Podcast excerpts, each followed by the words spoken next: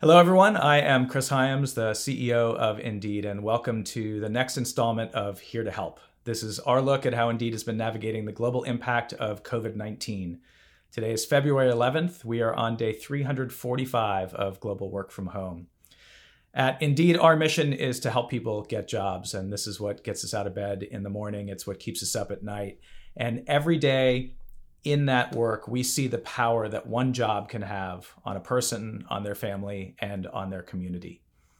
And this month, while we're celebrating Black History Month, we are very proud today to announce Rising Voices, which is a new initiative in partnership with Lena Waithe and Hillman Grad Productions.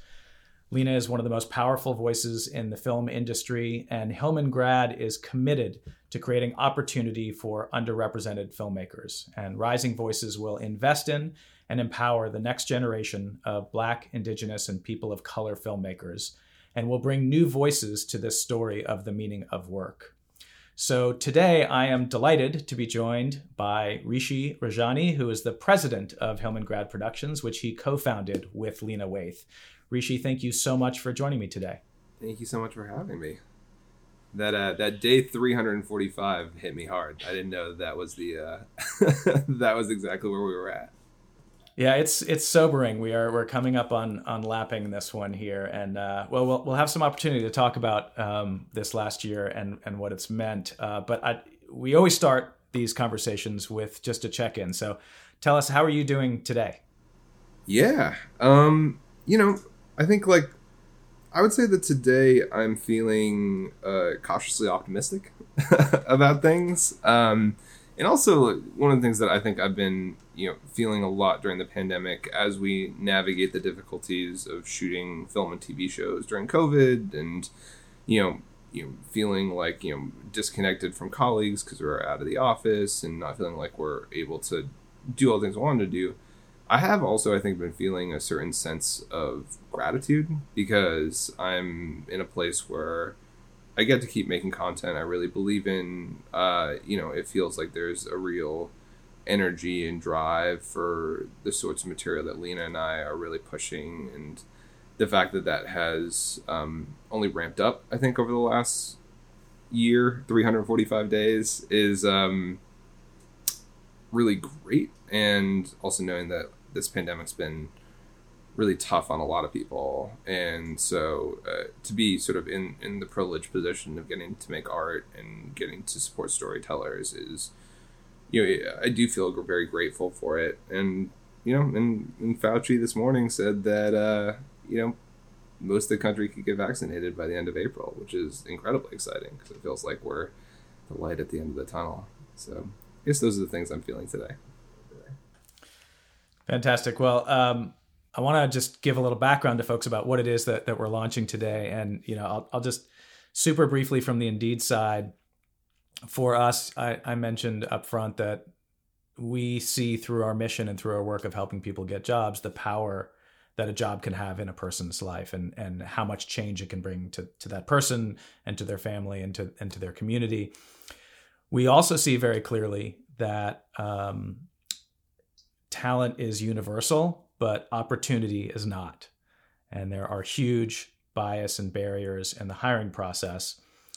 And the film industry is not only no different, in some cases, it's even harder, where so much of uh, being able to be successful there requires knowing someone and getting a hand up. So we wanted to do something where we could bring new voices, underrepresented voices, to telling the story of the meaning of work and when we first met up with you to sort of pitch this idea, you had a fully formed idea already of something you and Lena have been wanting to do. So why don't you just uh, tell a little bit of, of uh, the story of, of what Rising Voices is and, and what it means to, to you and Hillman Grad? Totally.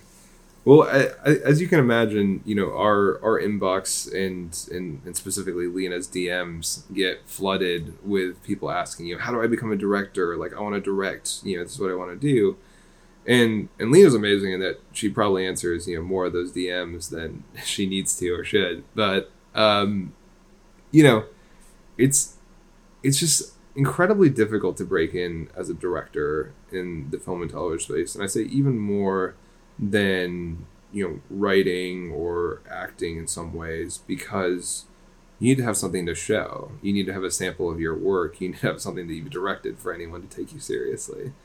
And so it's all honestly been like kind of a struggle for for Lena and I because to be able to make something to make something worthwhile, you also need access to resources and money and um, you know even like sort of like the technical know-how of what production looks like and who you need to hire. And then even when you have the money and you have sort of like the access to just like the bare minimum resources there's still i think without guidance and mentorship you might you know end up hiring the wrong person or or you know paying too much for a permit or you know really kind of not being able to get the most out of your final product. And so one of the things that lena and i have been really excited to do and and this is why i think it was so like serendipitous and amazing that you came to us with this opportunity is that we really desperately wanted to start it, some version of a directorial mentorship program where we actually get to take people who you know who have a range of experiences. Some people who maybe have directed a short before. Some people who maybe just like really it's been you know a one person camera team as they you know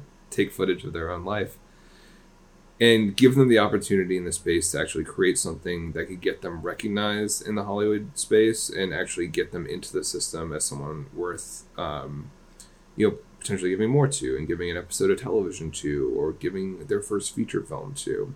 And Lena and I have have you know, we love short films because we've hired so many people off of short films. We, um, on, on Boomerang season one, five of our directors uh, out of the six were all coming off of short films. We're all given their first episode of TV to direct. Um, you know, we're, we're, we're making a feature film with this incredibly talented young woman, uh, A.V. Rockwell, um, over the summer. And, and the reason we're doing that is because we saw her short film Feathers, which was stunning and beautiful, and um, I think actually played at Tribeca and Sundance and a few other places, which attracted our attention. So short film is a really good, I think, calling card for a young director in the business to be to be taken seriously. And for the most part, the unfortunate aspect of it is I think the people that have the the money, access, resources to uh, make short films are generally in fairly privileged positions and have access points to the business, and so they're not really the people that need,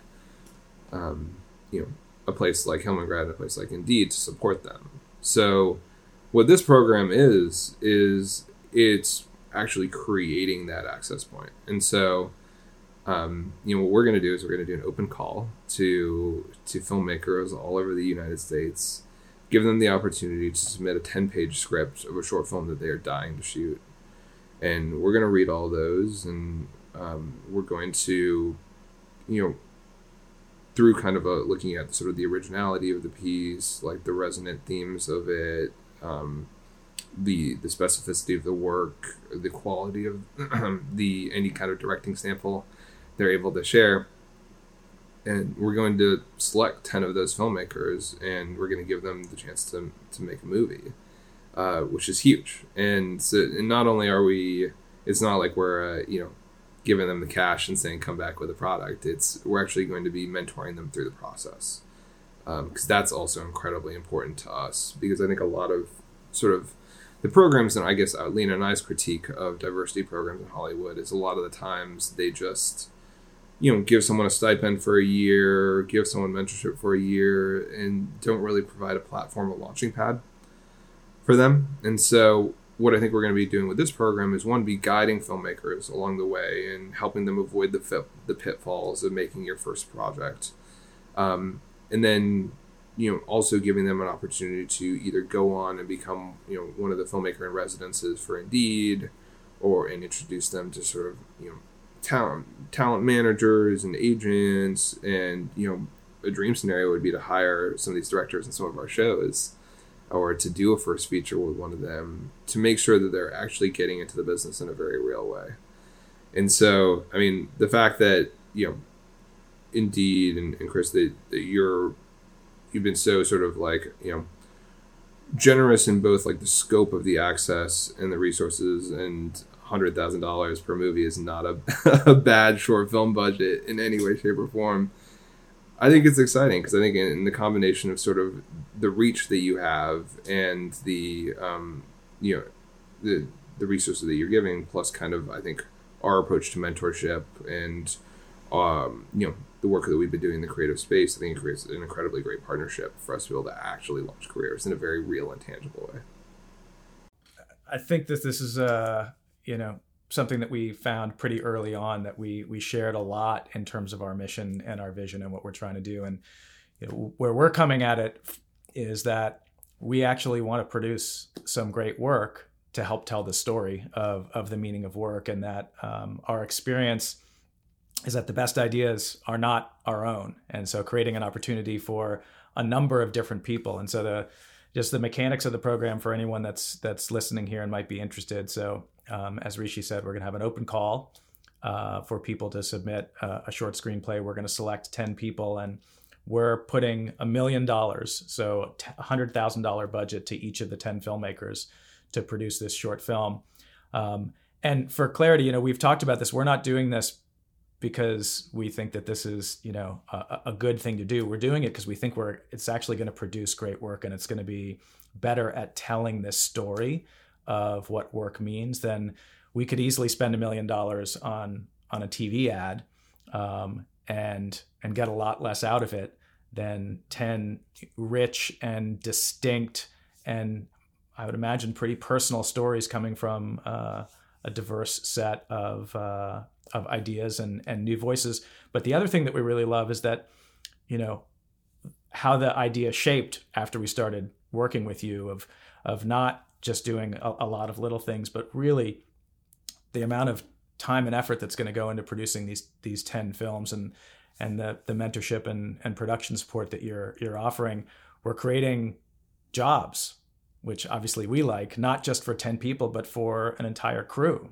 for people behind the camera, in front of the camera, and creating um, experience that will be sustainable. So it's also not just a one shot, here's a check, go do something, but that um, we really hope. And so I, I guess I'd love to hear just a little bit from you. What, what do you think success would look like from you? How, how would you and Lena look back on this and say, this this really a- achieved everything that we we set out to to try to do here. Totally, and, I'd also say, uh, you know, I super appreciate you being game when we're like more money, less filmmakers, like let's get really into the nitty gritty of this, and being game to work with us on that because I think it, that's also like you know it is really important to sort of for us to make sure that we're we're giving a lot of people the opportunity, but also doing it incredibly intentionally and knowing that we can actually you know have success in it. I think success for us is, you know, obviously creating 10 distinct, beautiful pieces of art.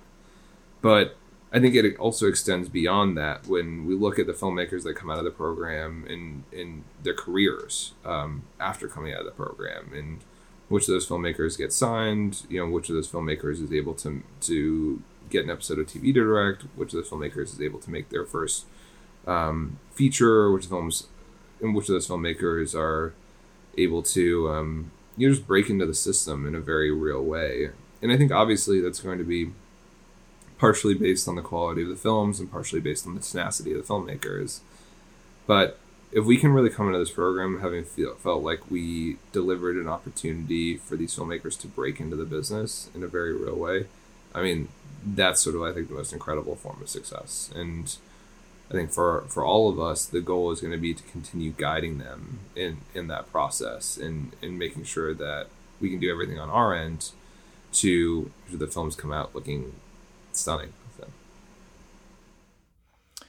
So the the focus in terms of the the talent that we're looking for, there's lots of underrepresented talent, and you you went through a, a number of examples. We're targeting specifically BIPOC filmmakers, and one of the things um, that that we think is interesting. I'd love to hear your thoughts. Is is what do you think is is unique about the BIPOC perspective when it comes to the meaning of work?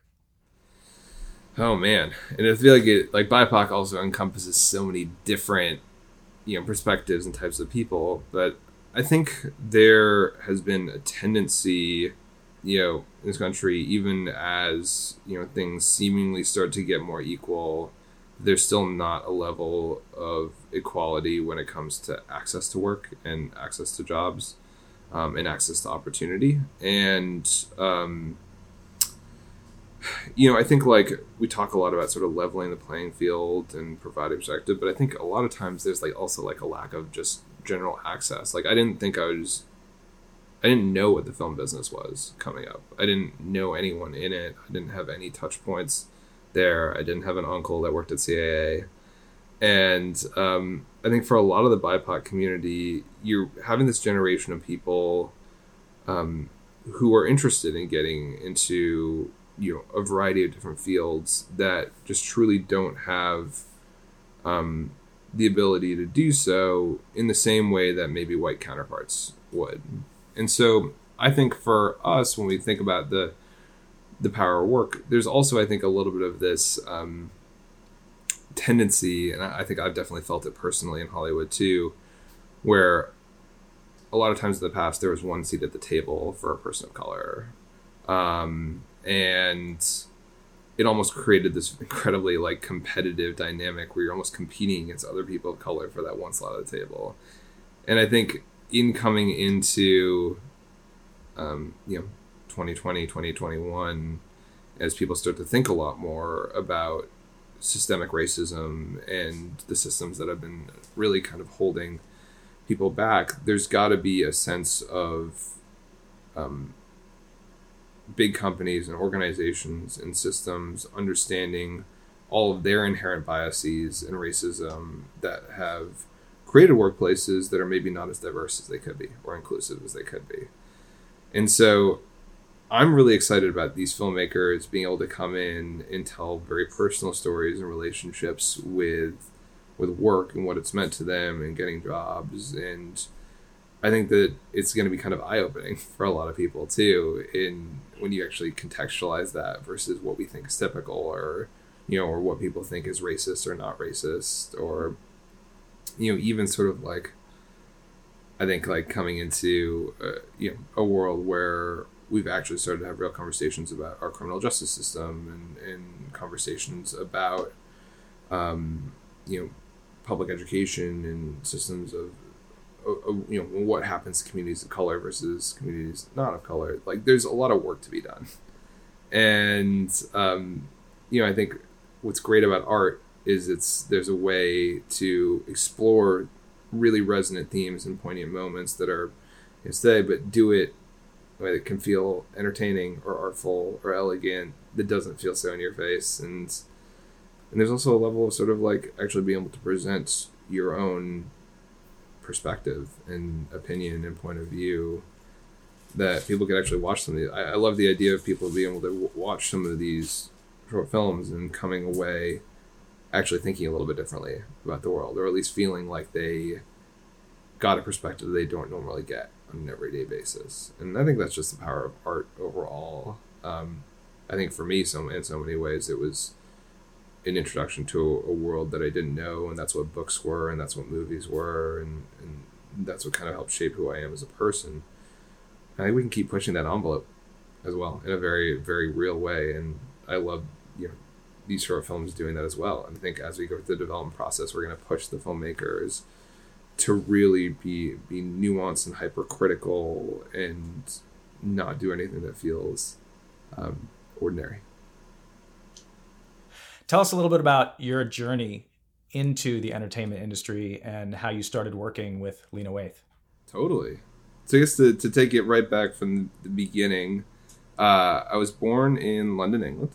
Um, my parents were actually both born in Africa, and my family sort of generationally is of the demographic of South Asians, of Indians that went India to East Africa, to the UK, and eventually to the US. So have family all over the world.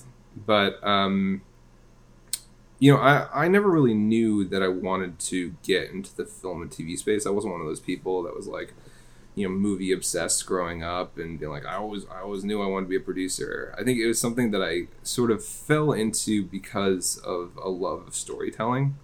Way, like I was definitely the kid that you know skipped recess and hung out in the library and read books, and and that was sort of like my own version of escapism. Um, but you know, I ended up going to NYU for school, but I was actually hell bent to becoming an investment banker. because for some reason I had this 30 year plan when I was 18 years old that I'm going to go to Wall Street, I'm going to go make a crazy amount of money, then I'm going to be able to finance art and art of all kinds, uh, which is a really ridiculous thing for an 18 year old kid to say uh, who didn't know anything about the finance system or how much I would dislike the investment banking world. And so very quickly realized that that was not actually what I wanted to do and was sort of trying to figure out my next path. And um, I think like there was part of me that was like, oh, do I go into the publishing industry? Do I go into the film industry? I think people told me there was a lot more opportunity to tell more stories in a not dying industry. so I think the the film industry is sort of the thing that I, I sort of get fixated on. And I think I'm. Um, I also I think my world opened up a little bit when I moved to New York and felt like I was exposed to a lot more different kinds of people, a lot more perspectives, and it was like a sort of really exciting time in my life in terms of being able to explore what I wanted to do.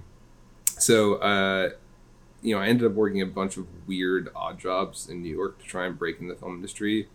I was a receptionist slash intern for Morgan Spurlock's company. this is after Supersize Me. Um, I answered a Craigslist ad to go work for an off Broadway show uh, and help them sell the film rights to the show, which I don't know is the a, a job that you hire a 19 year old kid to do, but um, you know was able to sort of get in there and sat backstage calling agents and managers trying to pitch them on this off Broadway show. Uh, spoiler alert, I did not succeed in that endeavor.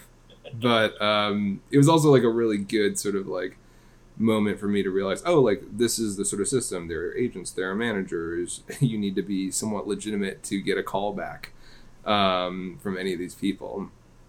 And so, you know, continuing my foray into strange and eccentric things, I picked up a real estate license and started to sling apartments on the weekend to, you know, continue to make money as I was venturing down the the Hollywood path. Uh, but uh, eventually, all of these sort of uh, you know odds and ends jobs resulted in me getting an internship with 20th Century Fox, which was really really important as it was I think my first, I'd say like you know foray into the studio space and gaining a little bit of a you know, quote unquote legitimacy as I was making my way into the Hollywood ecosystem. Um, and that particular arena at 20th Century Fox was book to film adaptation.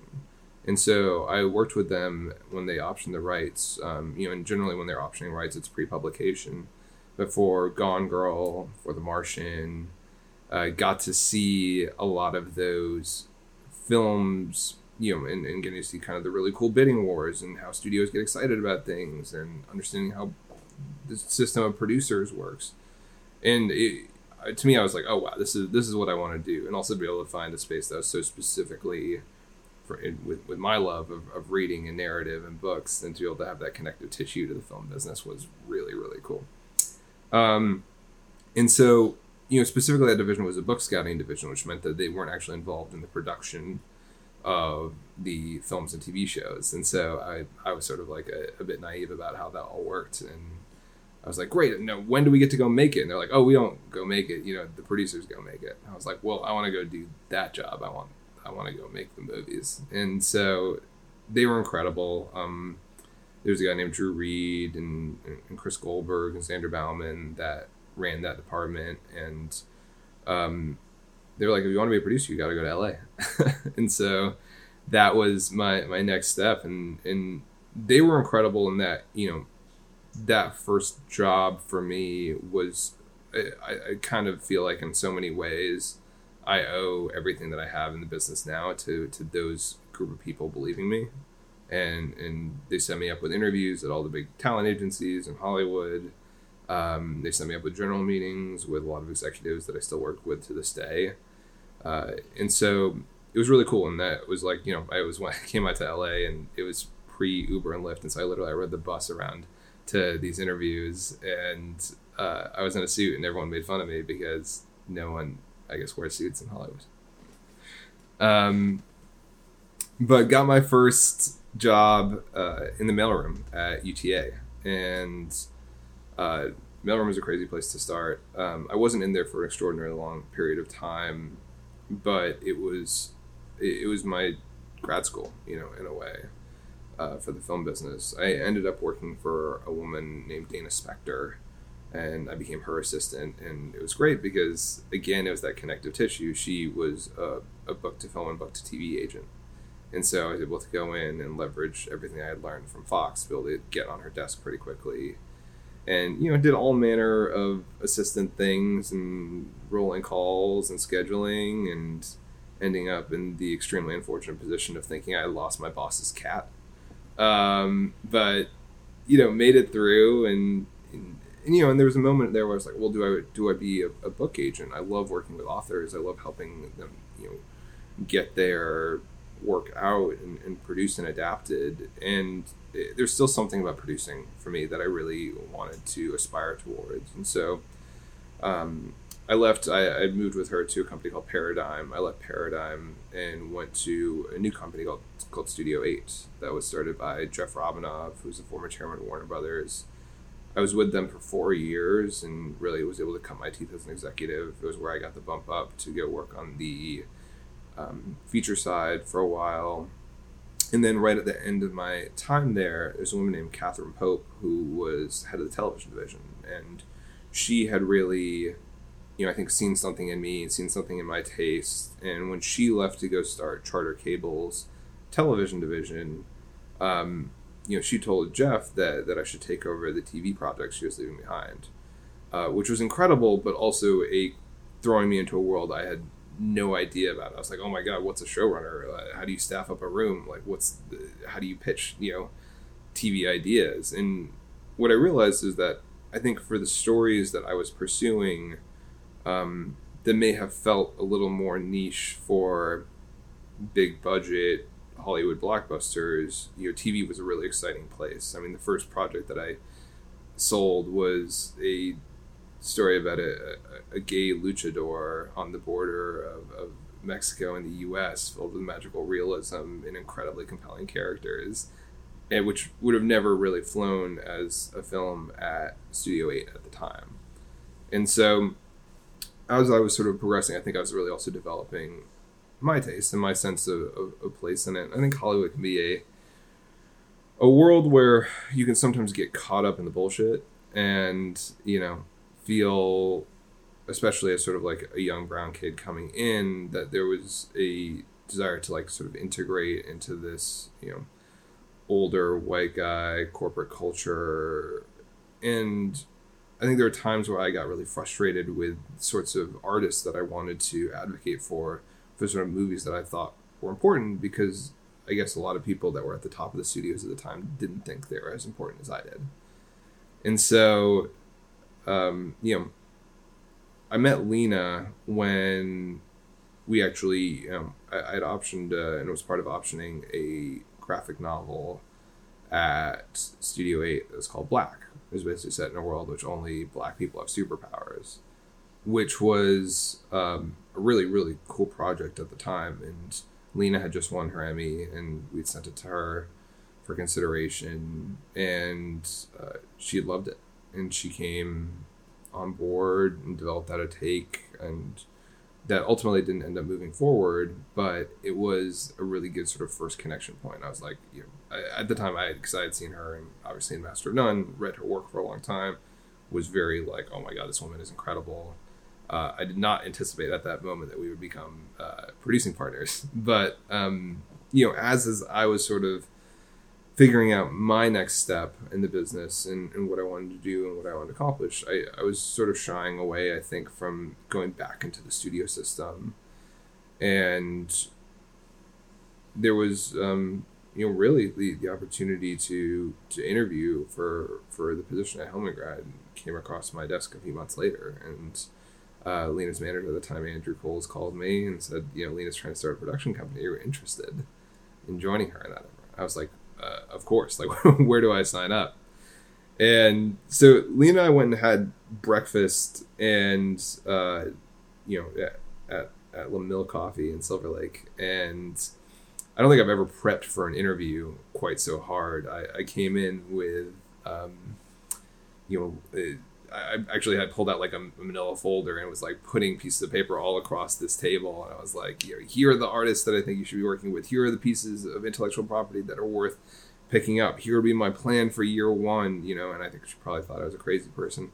Uh, but I think liked the ambition and, and, and liked the spirit and liked the hustle.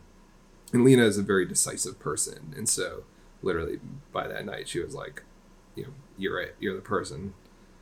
And it was really cool because um, I think in that first conversation we really landed on this theme and mantra of protest art and it was something that she and I both connected with and resonated with deeply, which is that if we have a platform and an opportunity to put content out in the world, then you know we need to have the responsibility of putting out content that we really believe in and content that pushes the culture forward in some way, shape, or form.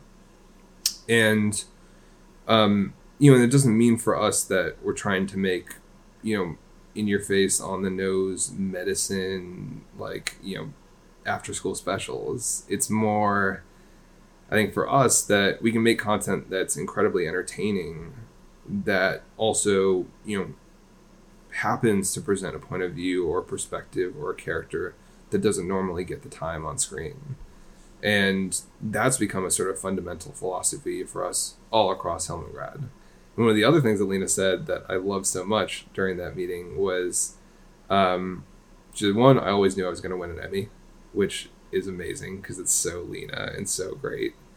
Uh, but two, uh, she said, you know, I didn't necessarily think I was going to win an Emmy this early in my career. And so I, you want to be earning that award every single day by bringing other people up with me.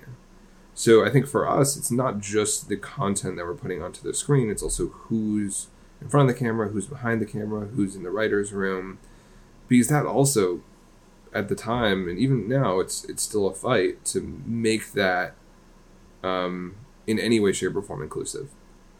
And for us it's not even it's not just racial diversity it's not just sexual diversity it's geographic diversity it's financial diversity it's diversity of disabilities it's age diversity. It's it's really anyone who hasn't been given a, a space. Like that's what Hillman Grad is and we want to create and develop that space. Um, and so, you know, I've been with Lena now for a little over two and a half years, which also feels like way longer than it is. And we've been able to make a lot of really incredible stuff. And but what I most appreciate about it is, you know, you look at Boomerang or 20s or Queen and Slim or the 40 year old version or even The Chi, which is going into its fourth season and which just started shooting again this week.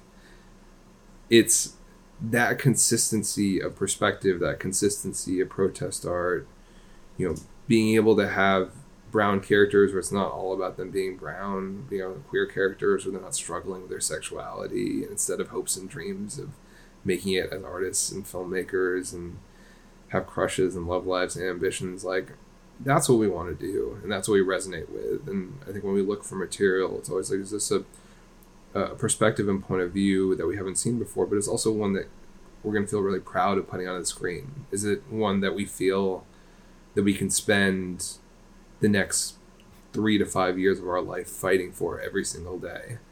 And those are really the tenets of, of, of what we do. We have a similar philosophy about that. And, and so we're just super excited about this as kind of the next step in really creating access points for, for artists. Well, um, as our uh, our time is coming to a, close, I, would love to to sort of wrap up, looking a little bit to to the future, and uh, really when we look at these, you know, last 345 days, and um, the the industry that you're in has been deeply affected, like like so many others. What what do you um, see as as some of the changes that will be not just temporary adaptations to being in the middle of a pandemic, but what what will what we've been through mean for the future of entertainment um, for for Hillman Grad and and how has your perspective changed um, permanently? Totally. Um, well, there's no movie theaters anymore, and it's all streaming, which is you know a in itself like a, a sort of just from a like macro perspective. I don't know that the movie theater experience is ever going to go away, but it's been really crazy to see how quickly the industry has shifted to a model that's not reliant on what I think is like one of the most iconic American institutions, which is movies in the movie theater. Um, and but I think there's also been a an awareness raised through Black Lives Matter movement, through a lot of the protests that happened last year, even talking about, um, you know, uh, you know, whether it's like sort of abolishment of the police or whether it's, um, you know, really sort of, um, you know, moving away from like the current prison system. I think a lot of people, including myself in a lot of ways, like felt like going into 2020, I was like a woke individual and I knew things and I read the New York Times and all that good stuff. But feeling like as a lot of this this stuff came to the forefront and some of the ugliness in the country, I think came to the forefront, um, realizing that that a lot of our systems really need to be reconstructed. And that exists, I think, on a governmental level, but I think it also exists in Hollywood. And I think Hollywood has taken a very critical look at the amount of um, executives who are in green light positions that are are you know women and people of color, and it's not that many. It's like the the vast majority of the heads of of all the television networks and TV studios are still um, older white men, and that what that leads to, I think, is one very specific perspective. And I think there's one been a shift in sort of people realizing that they need to diversify the decision makers in Hollywood. Um, but two, I think that there is a realization that the sort of age old opinion that content for people that have traditionally been othered doesn't make money has gone out the window. I think whether you look at Black Panther, whether you look at Crazy Rich Asians, um, you know, it's a. I think we this sort of been approving that this is no longer the case, and that you know movies of people of color can't work internationally was always a big one I heard coming up in the business, and I think we've proven that that's not the case either. And in fact, there happen to be a lot of people of color that live internationally, um, and that you know it's a. And so I think that you're, you're starting to see some of these shifts in Hollywood um, from a from a sort of like this is what a blockbuster is. This is who can star in a movie. This is what is valuable. People realizing that that's not actually the case as much. Um, and maybe it was never the case. And maybe it was just a, a, system that was kind of put in place to continue to keep people down. But at least now we know that there's a level of profitability there's a desire for content um, that feels different than everything we've seen before. And to be able to get to that place we need some of the decision makers to look a little bit more inclusive and to just you know have more voices in there that reflect these different perspectives. And so despite i think us trying to figure out the um, the system of movie theaters and how we get back into that i am really excited for hollywood to continue, to make this push and to grow into more socially aware uh, content and realizing that, that content can also be incredibly entertaining and really fun to watch so it's got its good and its bad Fantastic. Well, I could keep talking for a very long time with you, but uh, we are uh, out of time. I know you need to catch a plane. Um, Rishi, thank you so much for taking the time to talk today, but thank you so much for this opportunity to, to partner together. Uh, I can't tell you how excited we are to to bring this program to life. Um, for folks who will be watching this when uh, when this is going out, the program will be actually officially launched, so you can go to the Hillman Grad website and uh, and read about the program. And uh, submissions are open through the end of February. So uh, please come and um, and share your story with us. And uh, we're so excited to to see what comes of this. Amazing! Thank you so much, Chris. We're we're incredibly incredibly excited, and yeah, can't wait to start reading these scripts.